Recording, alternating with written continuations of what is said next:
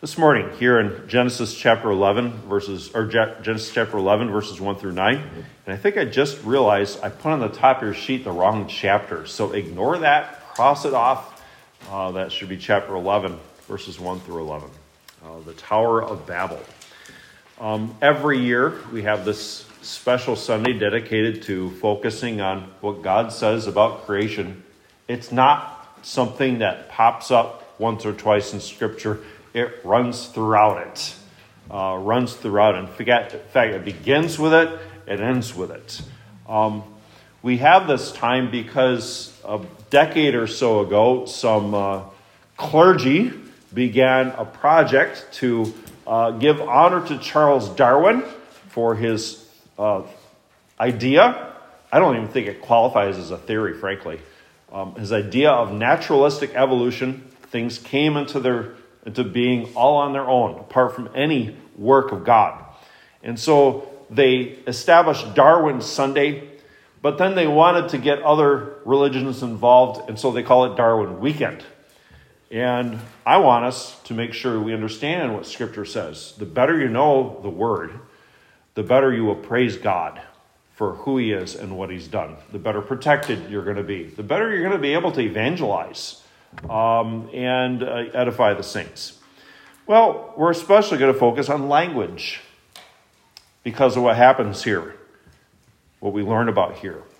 Believers in evolution, notice how I said that, believers in evolution, uh, they say that language evolved over time. And despite their assertion that evolution is science, it is not. Uh, true science involves observation, testing, uh, repeating things, and correcting it. Uh, all that's available uh, is are, are fossils uh, in, in the, the rocks. So then we have questions.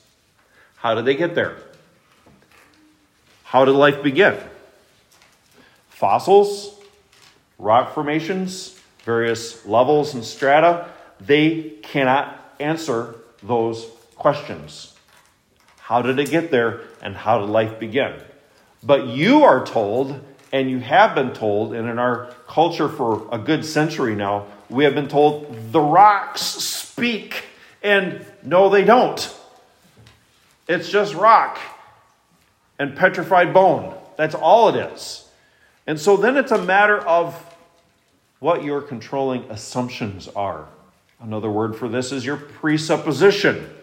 Your starting point what you believe or don't believe because it's a bone.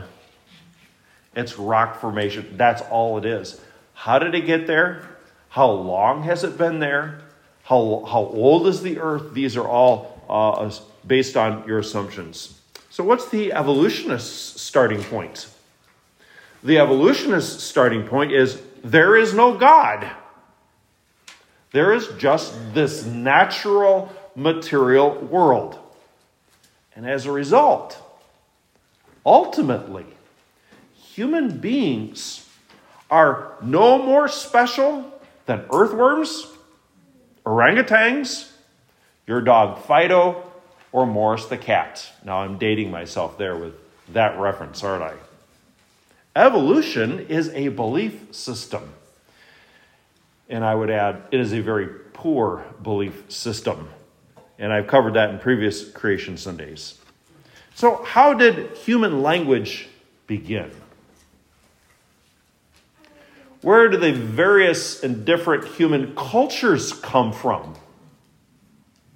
What about the idea of race, external physical differences? How did that come to be? Well, God has told us in His Word, the Bible. Now, let me be really clear. The Bible is not a textbook on biology. The Bible is not a mathematical textbook. It doesn't teach the, all the details and intricacies of astronomy, geography, or history. It is God's Word written. And so, whatever God says here in addressing or touching on anything it is 100% true. So when God talks about biology, geography, astronomy, etc., etc., etc., we know, you should know, it is 100% true, not because you believe it. It is 100% true because God has said it and spoken. So, what's happened up till chapter 11 here of Genesis that you need to understand? I'd go back to Genesis chapter 6. You don't need to turn there. I'm just going to give kind of a, a bird's eye tour overview of this. Uh, by, Gen- by the time of Genesis 6, generations of humanity uh, got to the point where everyone was devoted to, to sin and wickedness. There, God says that He saw that every thought and intent of the heart was evil. And so God told Noah in Genesis 6, by the way, think about this, with however many thousands and thousands of people were present then, Noah was the only, the only righteous man alive at that time. Noah, I want you to build an ark. I'm going to tell you how to do it. I'm going to destroy the world with a flood. So Noah did that. God caused two of every animal to come into the ark so that they would be preserved. And God caused a worldwide flood to destroy every living thing on the earth. A not a local flood, not in that area, but a worldwide flood, and I've addressed that in different creation Sundays. God saved Noah and his family. After about a year, the flood began to drain. The ark settled, and Noah and company left the ark. Let's now go to chapter 9. Chapter 9. What did God command Noah and his descendants to then do? Chapter 9, verse 1. So God blessed Noah and his sons and said to them, Be fruitful and multiply, and look at those last four words, and fill the earth.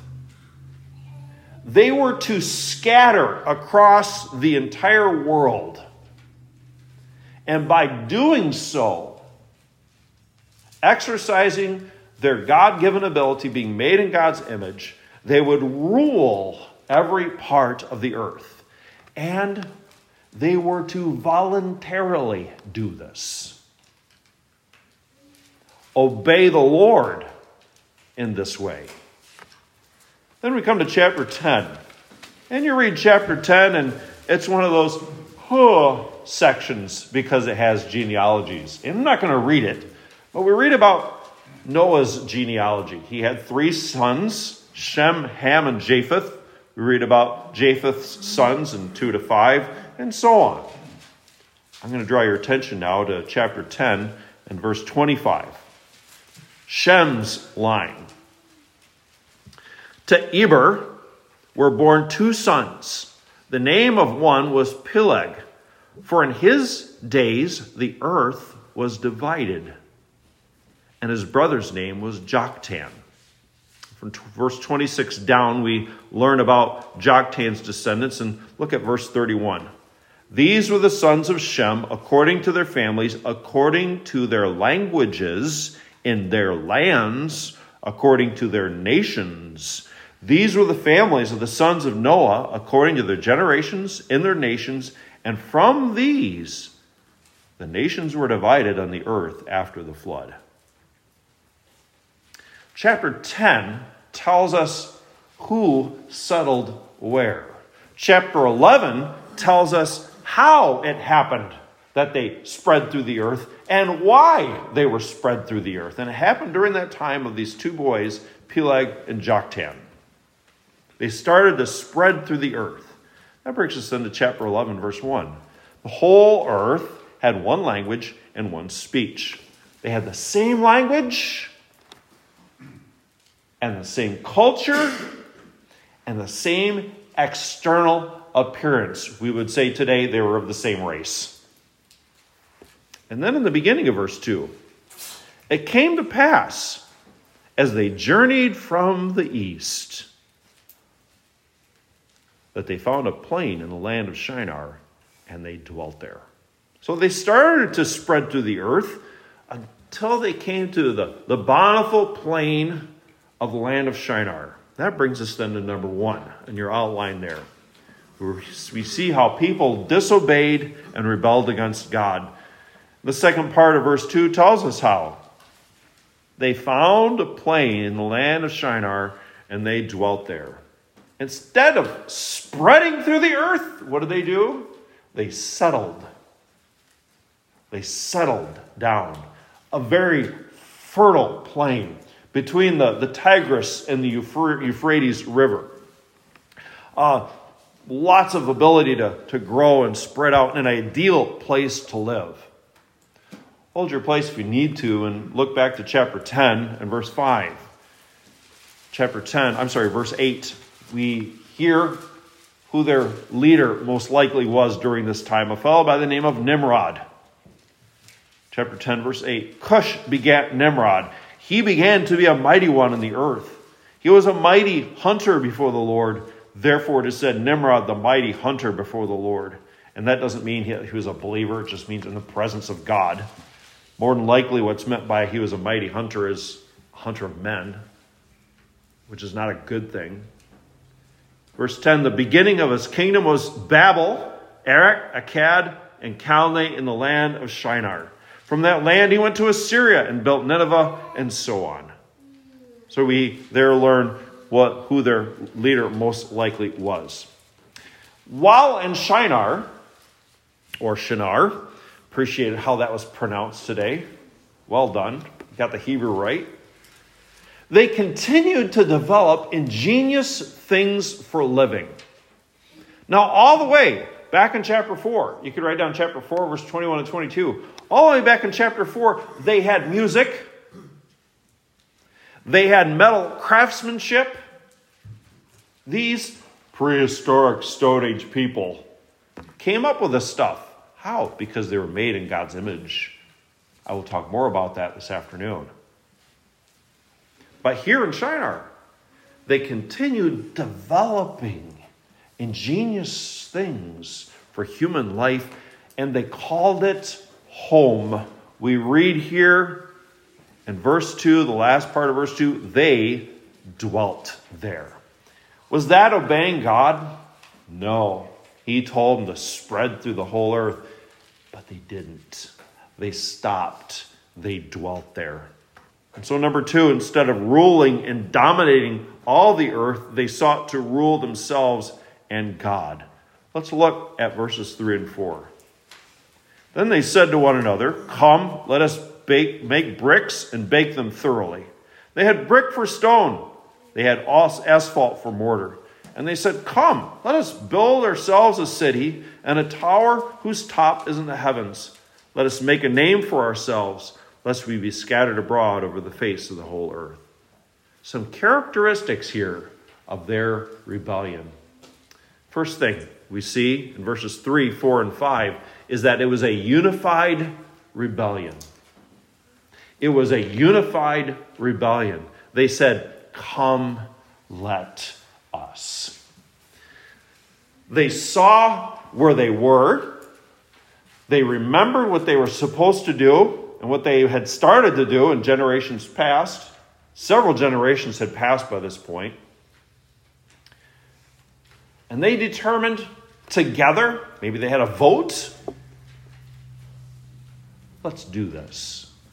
Come, let us. And we read this three times. Come, Let's bake bricks. Come, let's build a city and a tower. And let's do this. A second characteristic of their rebellion, verse 3, it was creative rebellion. Creative rebellion. Let's bake bricks. Why did they have to do that? In the plain of Shinar, I remember it's very fertile. There were no big stones available to them. So they had to create a way. We want to make a city, we want to make a tower. How are we going to do that? I want you to consider this. This is the image of God at work. And by the way, they took that ability to think and process, to rationalize, as well as to communicate. God given ability. Your dog can't do that. It cannot do that. If animals could do that, the rings are in big trouble because their dozens of cows are going to collaborate. How can we get out of here? How can we take over?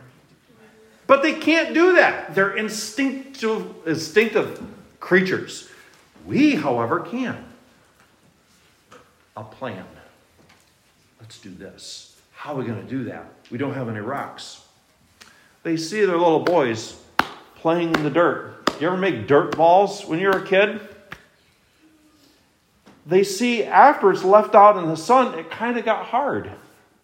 How can we hold these things together? And through a, a process of trial and error, they figured out how to bake bricks. And you and I might say, oh my goodness, that's just silly. Okay, how do you build something? You're going to say, well, I just go to Home Depot and I buy the supplies. They didn't have that back then. The ingenuity, the creativity there, taking that God given ability to assess and deliberate, to figure out these things. It's just really amazing.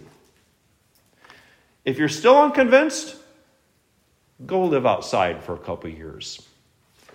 See how ingen- what kind of ingenuity you can get and creativity.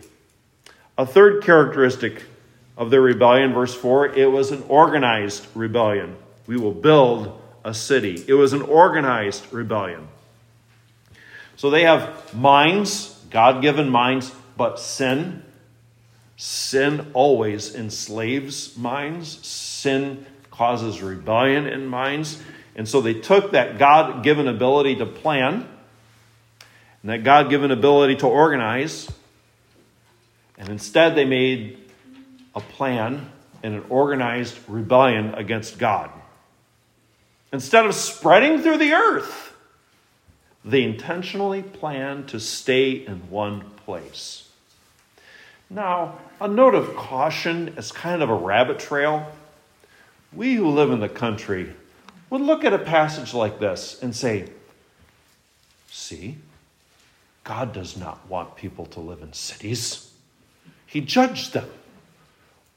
We shouldn't do that.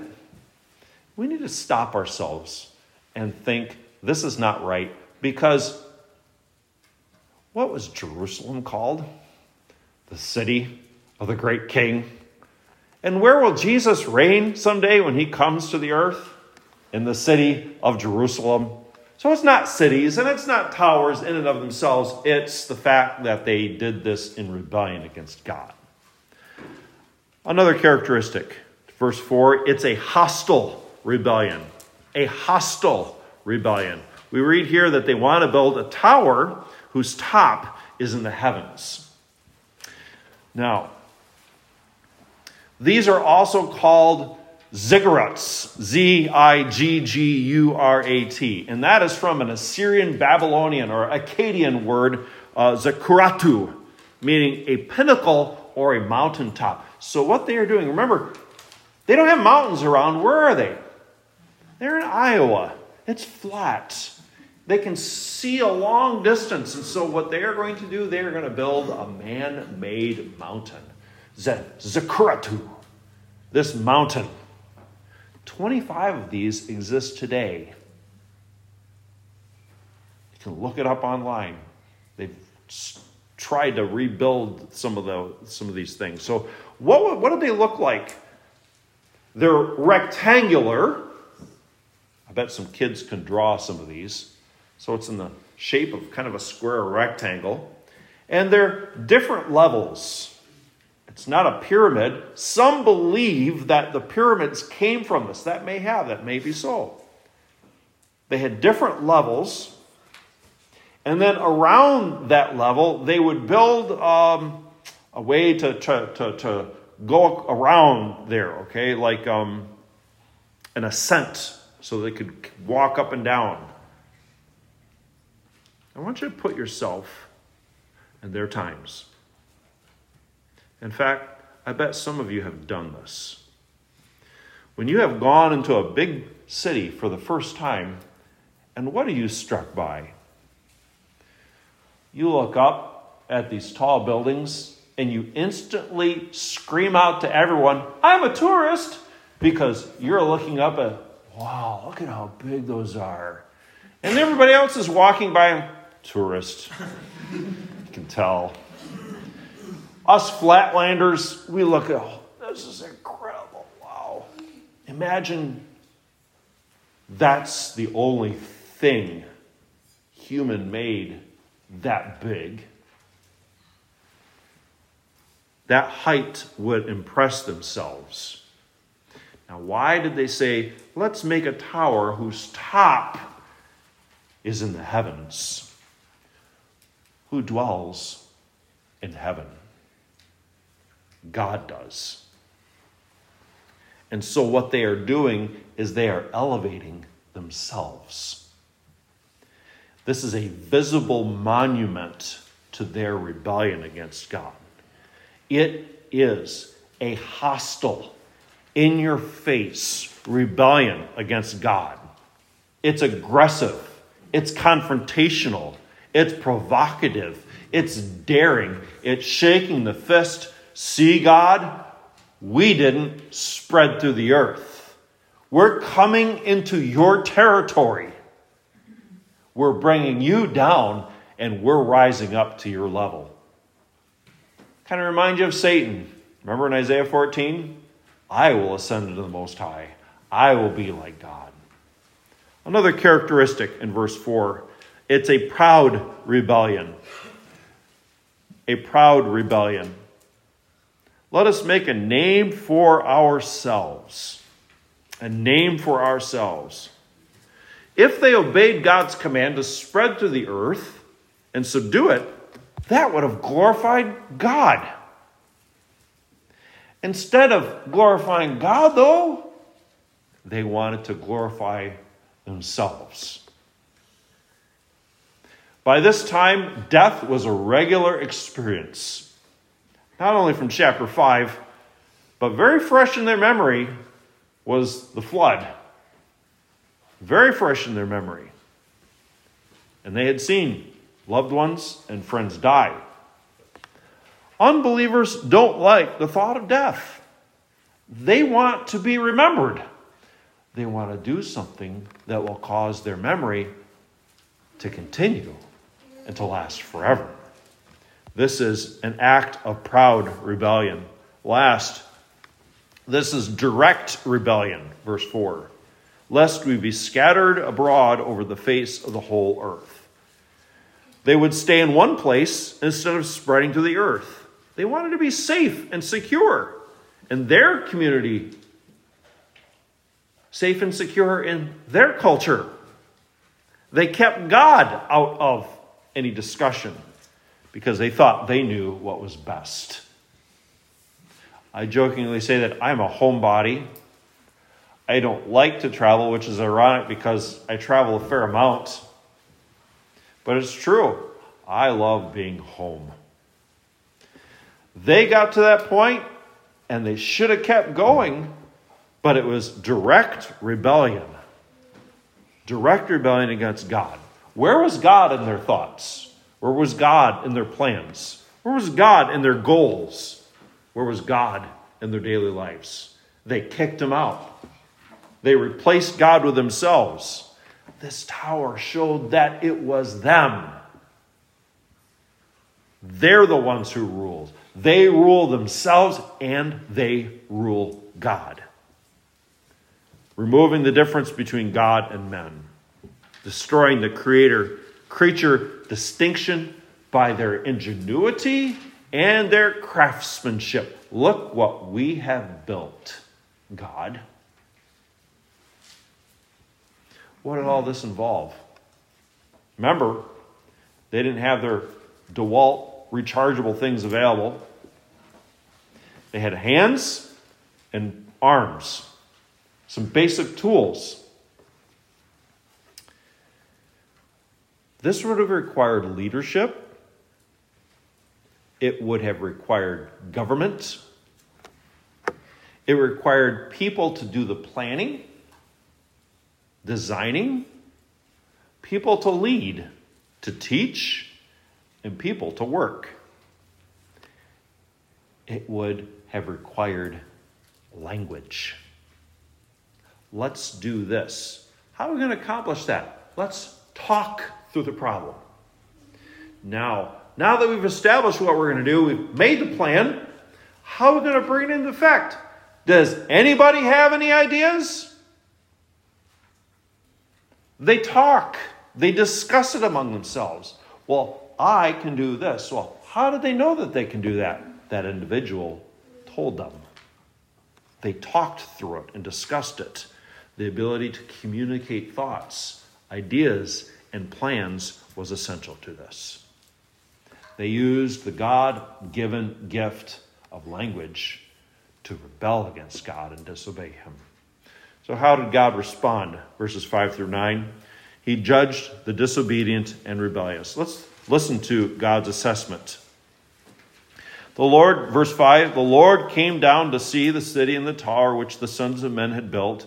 And the Lord said, Indeed, the people are one, and they all have one language, and this is what they begin to do. Now, nothing that they propose to do will be withheld from them. We see here in God's assessment how the God of, the God of heaven's infinite greatness. This is the God of heavens, that's your blank there. The God of heaven's infinite greatness. We see this from this expression, the Lord came down. His infinite greatness in comparison with humanity is put in human terms to help us understand it. Did God actually physically come down? No. Why? Because, God is the infinite and perfect spirit. This is an anthropomorphism. It's describing something about God, something who He is or what He's done in human terms so that we can understand it. And what was God's assessment? I'm going to read from uh, a great statement. I couldn't put it better, and so I'm just going to quote it. God saw a tiny tower conceived by a puny plan and attempted by a pint sized people. The God of heaven who fills creation came down. Hold your place here, and I want us to see where this idea comes up again in Psalm 2. Psalm 2.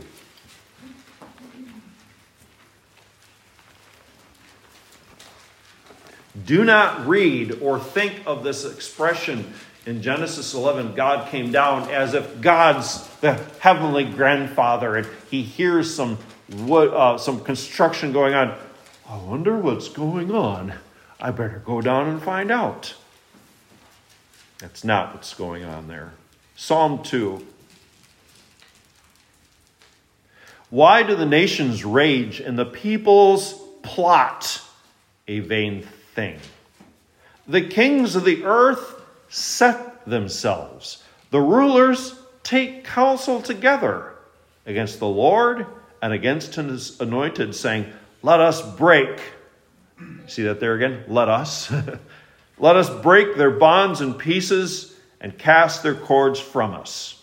And what's God's response? That alleged great grandfather in the sky who sits unknowing of what's going on. Verse 4 He who sits in the heavens shall laugh the Lord shall hold them in derision. Then he shall speak to them in his wrath and distress them in his deep displeasure. Yet I have set my king on my holy hill of Zion. I will declare the decree. The Lord has said to me, You are my son. Today I've begotten you. Ask of me, and I will give you the nations. These nations who rebel, I will give the nations for your inheritance, and the ends of the earth as your possession. You shall break them with a rod of iron. You shall dash them to pieces like a potter's vessel. Now, therefore, be wise, O kings. Be instructed, you judges of the earth. Serve the Lord with fear. Rejoice with trembling. Kiss the Son, lest he be angry, and you perish in the way, when his wrath is kindled but a little. Blessed are all those who put their trust in him. Back to Genesis chapter 11 the God of heaven's infinite greatness. He sees, verse uh, 5, the sons of men. I'm sorry, verse.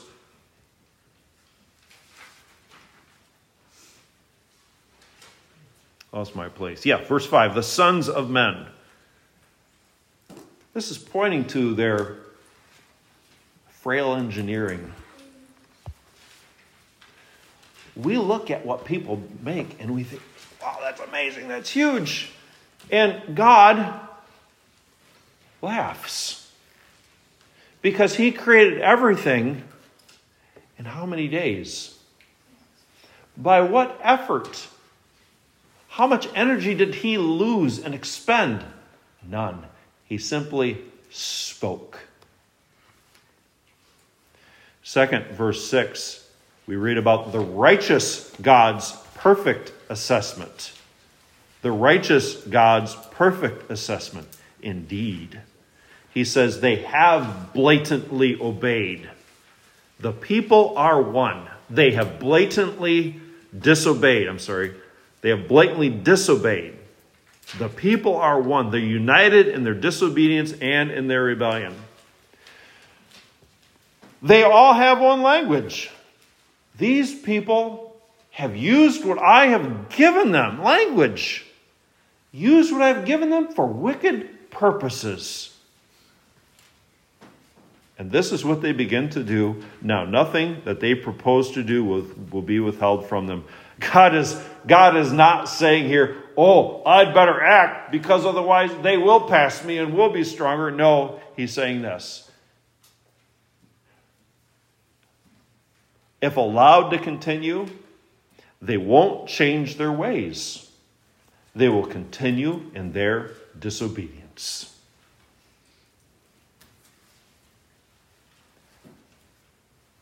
If things continue as they are, they themselves will not change their ways. They'll keep going in this direction. They will continue in disobedience. And so God's response, verses 7 through 9. Verse 7 Come, let us go down there and confuse their language that they may not understand one another's speech. Here we read how God miraculously, that's your blank, God miraculously caused them to immediately speak different languages.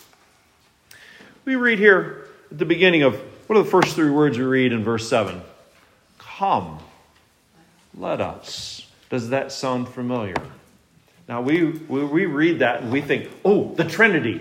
No, stop. What did these rebellious people say three times? Come, let us. Come, let us, come, let us. And then what does the one in heaven say? He says, and this is not so much really uh, an evidence of God's Trinitarian person in the Old Testament. You have to go to the New Testament for that. We at best would see maybe some shades and glimmers. This is a statement of His majesty, His being above, His majestic transcendence, in contrast to these puny little human beings. Come, let us do this. Let us confuse their languages. God immediately split them into different language groups so that they couldn't understand each other. I love having fun with my daughter and my good friend Mark Perry, who's a missionary down in Chile. When they're around, and I love to intentionally make my Spanish sound really, really bad, and that doesn't take a lot of work. It's like fingernails on a chalkboard to them. Stop! No, no! I took two years of Spanish in my Espanol y muy mal. It's very bad. It takes a long time to learn a language, doesn't it? It didn't happen here they instantaneously. They didn't instantaneously learn a new language. They instantaneously had a different language. God changed the language that they spoke. And think about that. Some languages are written left to right, some right to left, some in vertical columns. Some have guttural sounds. Some are smooth. Some are rapid. Some are slower. Some have this kind of thing. And God immediately changed their language into a different language. So instead of this united group using God given language to work together in all these different things, they suddenly, just like that, started speaking different languages. That means they couldn't continue doing the most basic everyday things, much less build and plan. Remember those two brothers, Peleg and Joktan? Maybe working together. Peleg says, Hey, can you go grab me the skills, the, the circular saw, please? Joktan says,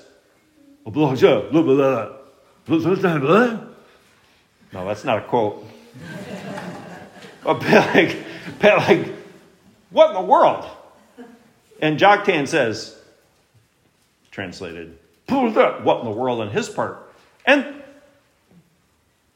they cannot communicate. Their unity is smashed. Their ability to work together, it's gone. It's gone. And it was a miracle, immediate. Can you imagine not only the confusion, but the fear? The fear. We're so used to multitude, lots of different languages. There was one language, verse 1, and then suddenly a bunch of the different languages. The fear. They thought they were God, but God showed who was God. Second, verse 8 God providentially he providentially caused them to spread to the earth, verse 8. So the Lord scattered them abroad, and from there over the face of all the earth, and they ceased building the city.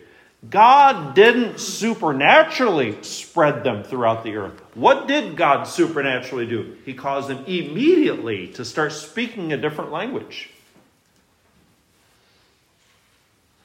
But because of that, by changing their languages, that caused them to have to separate from one another by their languages and go elsewhere.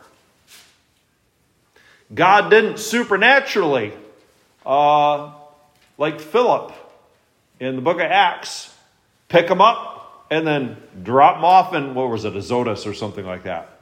God didn't do that with these different new languages. They did this on their own, as it were, but it happened because God changed their language. And so that's why we read, the Lord scattered them abroad. And then verse 9, therefore its name is called Babel because the Lord confused the language of all the earth. And from there the Lord scattered them abroad over the face of all the earth. God humbled the proud. What does Babel mean? And you might say, well, Babel means like talking a lot. No, that's spelled B A B B L E, right? This is an Akkadian word. Akkadian was a language before uh, Babylonian. And Babel means the gate of God. But it sounds a lot like the Hebrew word Balal, which is confusion. And so, this place that was the gate of God, it became known instead as the gate of God, it became known instead as a place of confusion.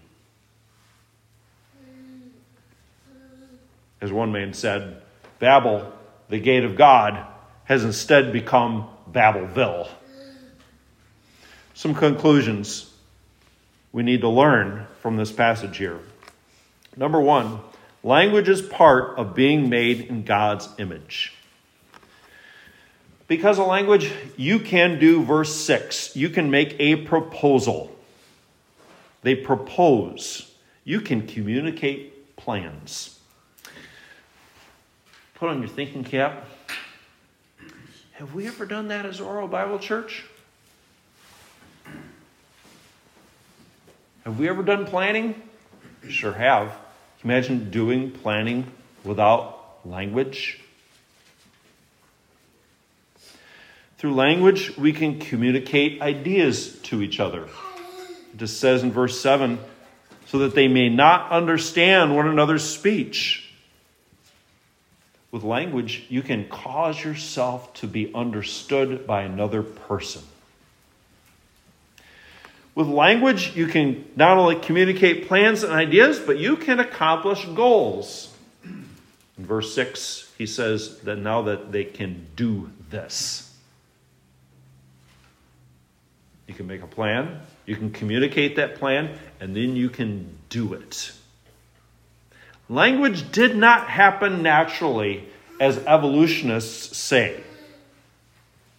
The basic idea that evolutionists have is that over millions of years, ancient humans moved step by step from an unstructured annual, animal grunts to Shakespeare. And I'm not much of a Shakespeare fan. But Shakespeare is kind of held up as, you know, the, the height of English literature. Romeo, Romeo, wherefore art thou, Romeo?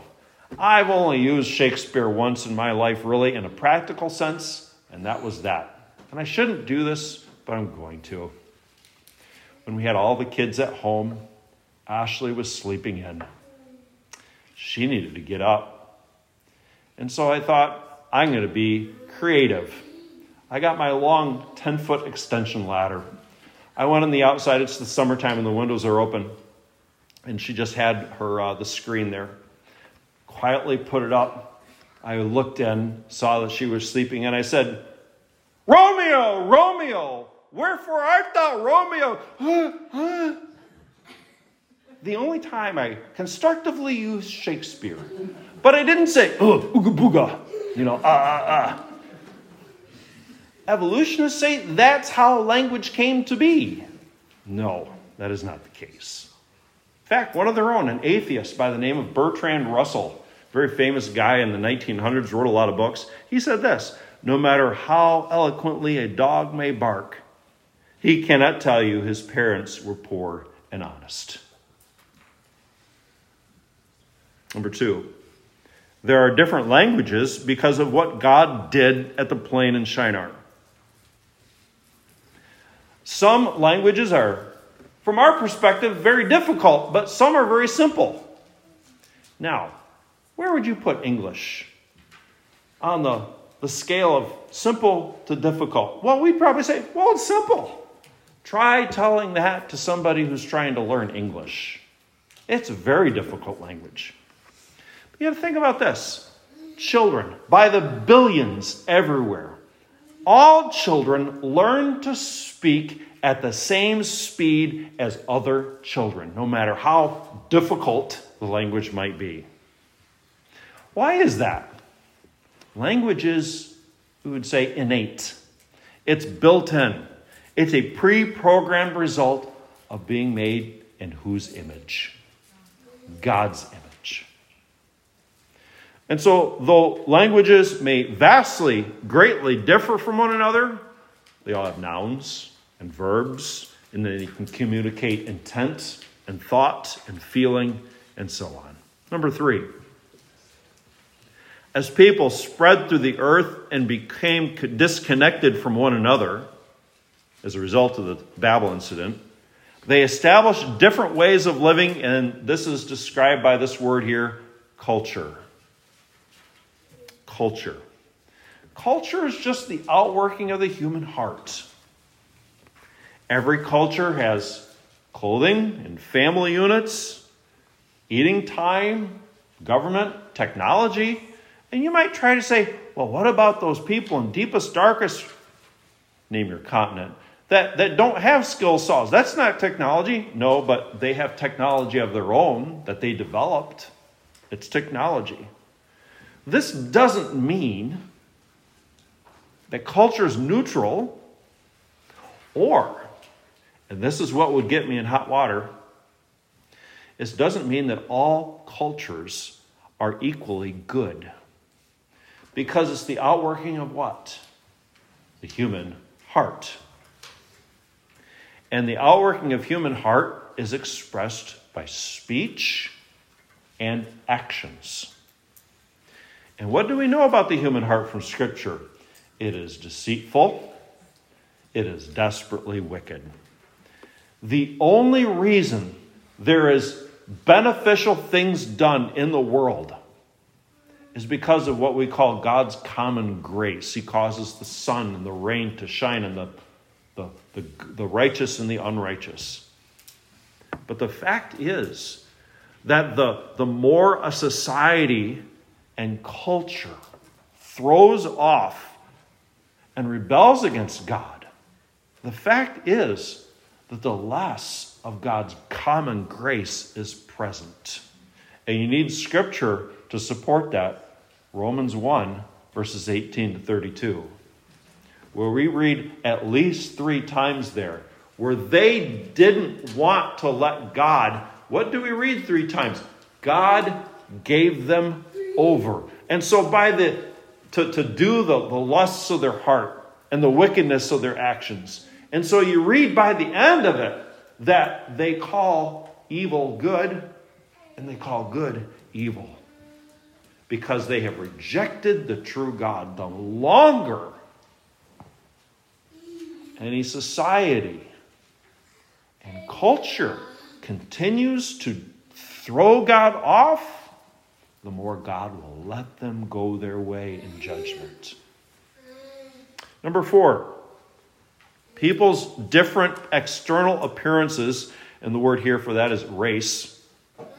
People's different external appearances or race is a providential result of God's work at Babel. It amazes me. I haven't heard this recently, but some have said that. Uh, uh, the, the sons of Ham, especially Canaan, uh, that that is you know just God's judgment in some way, and it's seen physically on people. Hebrew word there, that's a bunch of hogwash. Okay, it's not true. Do external differences make one person better or worse than the other? You know, your eyes are kind of wider, and my eyes are kind of narrower. I've got blue eyes and you have brown eyes, so therefore I'm better than you. You see how silly this is? But yet, in human history, what have people done? Because they look different? What's happening in heaven right now? Write down Revelation 5 9, and you can learn that in heaven, in heaven, where there's no sin, in heaven right now, in Revelation 5 9, we read, how those who've been redeemed by God by Christ's blood, every tribe and tongue and people and nation are praising God, accepted by Him, and loving Him.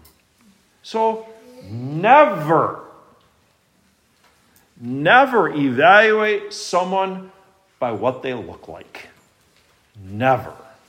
James 2 1, my brethren, do not hold the faith of our Lord Jesus Christ, the Lord of glory, with partiality. And again, I'd recommend that you read that American Council statement on racism. Last, number five.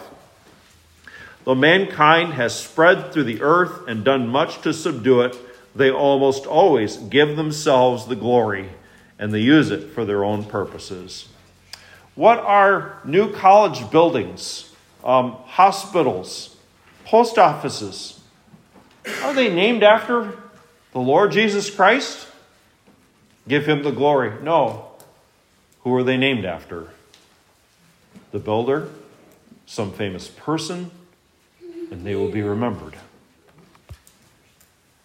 Christian, God made you in his image. He's given you language. Use that to glorify him in what you say and how you say it. Our goal is not to sustain a human culture.